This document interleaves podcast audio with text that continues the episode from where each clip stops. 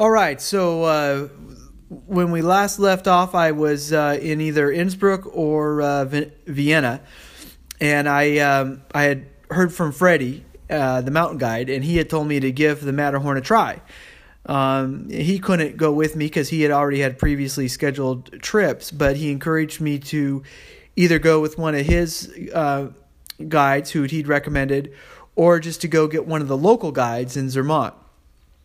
They have a, a as it turns out, they have a uh, a guide center that you go to in Zermatt, and you can just walk in and sign up for a guide to to climb the Matterhorn. Um, okay, so uh, next journal entry, August seventeenth uh, to um, August twenty first, and I guess maybe I should give a little more background. Um, you know, I had come to climb the uh, three classic climbs in the Alps um, the uh, Mont Blanc, the Eiger, and the Matterhorn. And the Matterhorn was really the one that I was first interested in climbing. Um, and that's where uh, Bela Vadasz of uh, Alpine Skills International had had told me that I could do it. Really encouraged me to do it, and he said, you know, as as long as you're going to do the Matterhorn, you should um, you can even climb the Eiger and uh, Mont Blanc. And he had connected me with Freddie Grossniklaus, uh, one of his guide partners in uh, Interlaken, and Freddie and I had climbed Mont Blanc and the Eiger. Um, and we were on our way to do the Matterhorn, but they had a, uh, a, huge rock fall where they had to airlift half the people, or I don't know, all the people who were on the climb at the time out. Um, because temperatures had been unseasonably warm and the permafrost was uh, was thawing, so the rock is loose. And at any rate, so that sort of put a kibosh on the Matterhorn. And since that time, I had been um, just traveling around the Alps, which was great. I was, you know, seeing a lot of um, uh, the different regions in the Alps, um, Austria, Switzerland, other places in Switzerland, and the Slovenia, uh, Julian Alps. Um, and it was really wonderful, but you know I was a little disappointed um, because I had really come to climb the the Matterhorn. Out of all of those climbs, that's the one I wanted because uh, you know I'd studied mountain climbing when I was a, a young kid, and um, the matter I read the story of the first ascent of the Matterhorn and it just seemed epic. It seemed you know certainly something that I never thought I would do. And uh, you know, put it this way, I, I put a lot of imagination into it, a lot of thought as to what it must have been like for those guys climbing the Matterhorn for the first time. You know, I really put myself in their shoes when I was reading their story, and um, you know, it almost seemed like equivalent to you know if you read about Neil or think about Neil Armstrong going to the moon. You know, for me as a kid, it was it was basically on the same um, the same level. So uh, I really didn't think it was going to happen. And uh, then when Freddie encouraged me out of the blue to give it a try, um, you know, I, I, decided to do it. And um, I think I'd been deciding, well, maybe I'll go to northern Italy and just keep backpacking or you know hiking and all that. But but I figured I really I should I should do it. And so uh, anyway, I uh, trained it back from uh, Innsbruck to Zermatt, and um, journal entry here uh, August 17th through August 21st. Made it to the top. Thought the weather would beat me again, but not to be. Arrived in Zermatt on the 18th and hiked the two hours to the Hornli Hütte. Before that, had lunch at a cafe on the main drag, and watched the, the rain pour down. I thought that was it for sure, but I walked up to the hut in the rain. Got so soaked I had to take shelter in a hut with goat shit all over the floor and change pants. Luckily, I brought my Gore Tex shells. When we met our guides, they said we would go for it, but didn't know how conditions would be. My guide was a woman, Suzanne. She knows Freddie. After a, a fitful sleep, I always get nervous before the climb and think about the worst possible scenarios. We left at 5 a.m., and not five minutes into the climb, a guide quit because his stomach was killing him. Suzanne took his client, John, a 6'4 Norwegian from Oslo. The three of us went up the rope together. There was a ton of rock climbing and a lot of fresh snow. We had crampons on about half hour before the refuge, so we were rock climbing with crampons. It was really cool always wanted or always w- wanted or wondered what it was like climbing rock and snow. Now I know. You just trust the points on the crampons. but it was awkward, and Suzanne said this day was by far the hardest of the season. I kept telling myself, just like Donner Summit. And it was, just about a trillion times longer. Some of the climbing was really fun. I started getting into it. Some of it, well, most of it was exposed, but the section just below the fixed ropes was out there. You felt like you were rounding a corner on the edge of the world. These guys from Colorado came just for the climb, just came to climb the Matterhorn. And they started talking to me. I had burped pretty loudly while we were waiting for some people above, and they thought that was funny. They asked if I'd ever done anything like this before. Not even. And that sunk in that this was a way cool experience. My fingers about froze on the fixed ropes, and then we got up to the roof. I really could have used my ice, ice axe up there, but Suzanne told me to leave it at the hut. Stepped very carefully because it was steep, and then we were at the top. Very narrow summit. They have a steel guardian statue up there. As always, beautiful view. Could see Mont Blanc and the Eiger. The sky was clear. Took five hours up and six down. Down killed me. I gave everything I had to get to the top, and the down climb is so tedious, so much rock climbing, and the crampons exaggerated it. I was truly wiped out, the most exhausted I've ever been. I was breathing hard for about an hour after. Spent the night in the hut to recover. Met these cool British guys who teach survival skills in the Air Force. And Ed, one of the two guys who did the enclosure with me on the Teton. On the Tetons. Small world. Relaxed for two days in Zermatt and basked in the glory. Did more walking around town than last time and liked the town a lot more. The side streets are great, lots of old wood homes. August 22nd. You have not lived until you have picked up on a girl in a foreign language. They had this great street party in Zermatt. Met a local girl. I asked if we could speak English, but she didn't know but she didn't know any any, so I went for it in German. With a little help from her friends, we were able to talk. Stayed out till 3. Really hung over today. 8:23 to 8:24 met Betsy Zieber Grandjean at her in laws' chalet in Val des Ilias. They renovated this old barn into a great mountain chalet up a valley near one of the most expansive ski networks in the Alps. Everyone was very nice. I spent the night there and then one night at their apartment right next to Lake Geneva in Pas-de.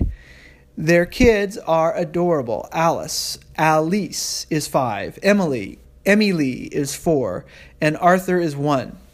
We went for a walk in the mountains on this trail cut into the side of a cliff, and then to a water park with naturally heated water. Very cool family. I am exhausted though. The kids wore me out.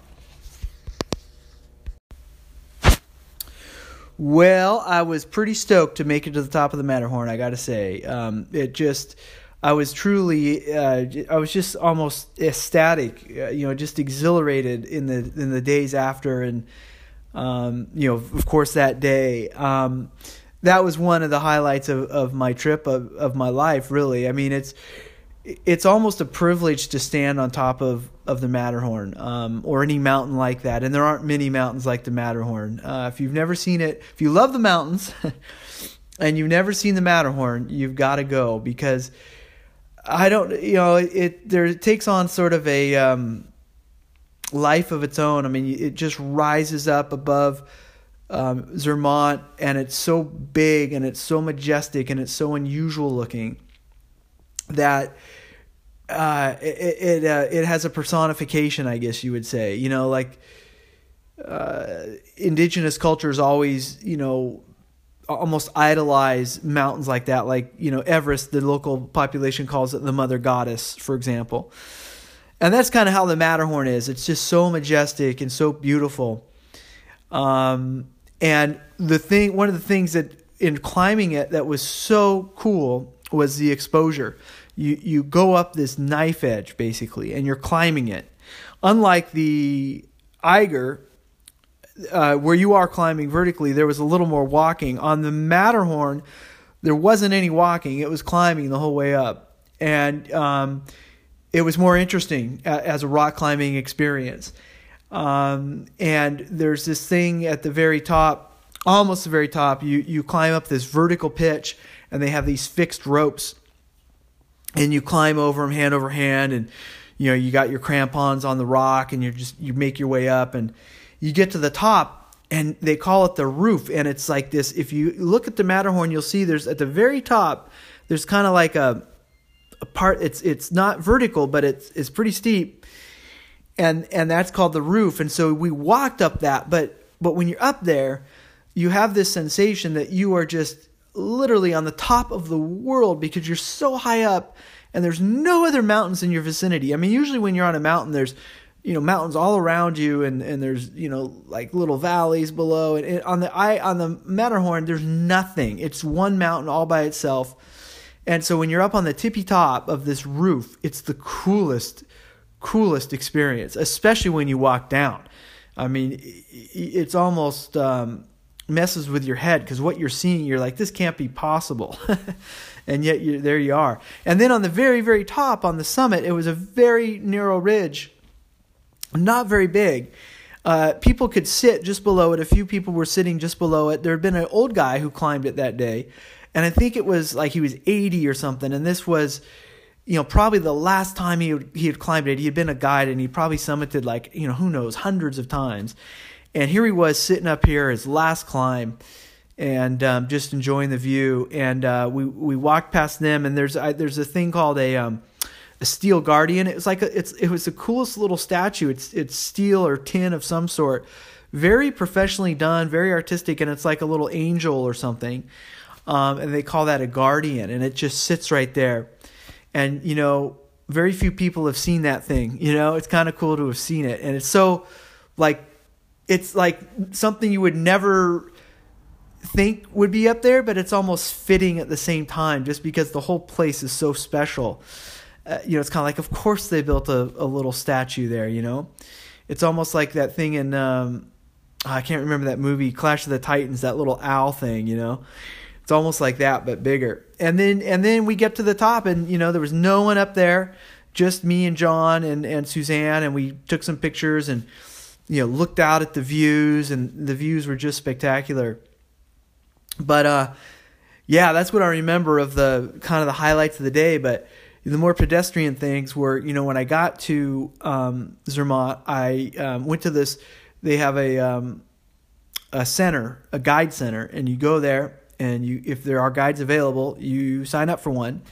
And um, like on the other mountains, it's the it's the one to one ratio, and um, uh, but it's up to you to get to this hut. So you you just like the other mountains, they have a hut, and it's called the Hornli Huta, and it's just you know below the start of the uh, of the climb, and it's about a two hour hike from Zermatt up there. You take a, a, a gondola up there, and then from there it's about two hours and as I was uh, eating lunch in Zermatt, it was just pouring rain, and I, I thought, well, that's it, because they won't climb when it's when there's too much snow on the route.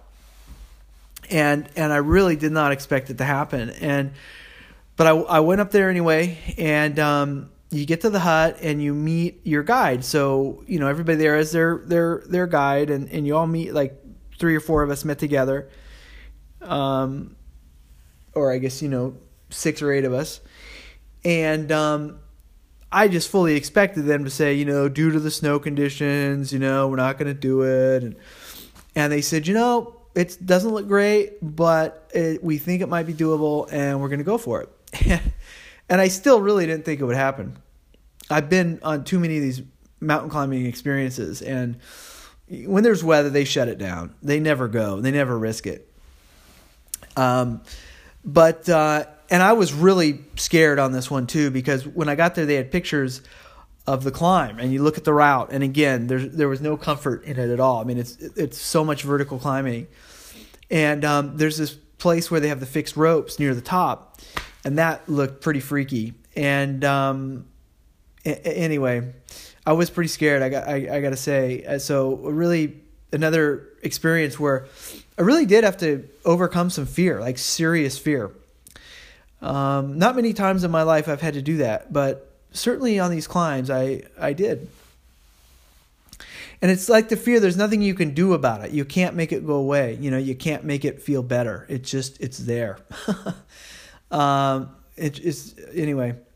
So, but we woke up early and we started out, and like I said, um, we added John to our team because uh, his his guide uh, got sick, and um, you know I, I can't remember every part of the climb, but we put on um, crampons fairly maybe like after an hour or something because of the snow because there was snow all over the um, there was like two to three inches of snow all over the route and um, and then you then it goes vertical and you we are doing pitch climbing. Um, you know it's probably like a five six five seven but you're doing it in your crampons. And uh, i love to climb. And it was it was it was great fun.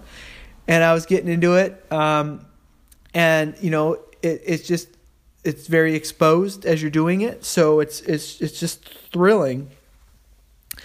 And I do remember one part where I don't really want to say something bad almost happened, but um, I got a little cocky and I kind of I grabbed for a hold and I slipped, and John uh, pulled the rope and like righted me, and I, you know, if he didn't do that, I don't know what would happen, but it may have pulled us off or made them, um, you know, dig in, drop and dig in or something. But luckily, I'll never know. But you know, I guess you have to when the mo- when you get lucky, sometimes you maybe you got to acknowledge it.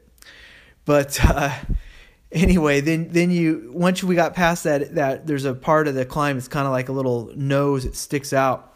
That was so cool to walk on top of that. You just felt you know just you're just totally exposed. You got thousands of vertical feet all around you. And uh, then you get to the part with the ropes, and um, you know, I just remember you just you just do it, and um, it wasn't easy.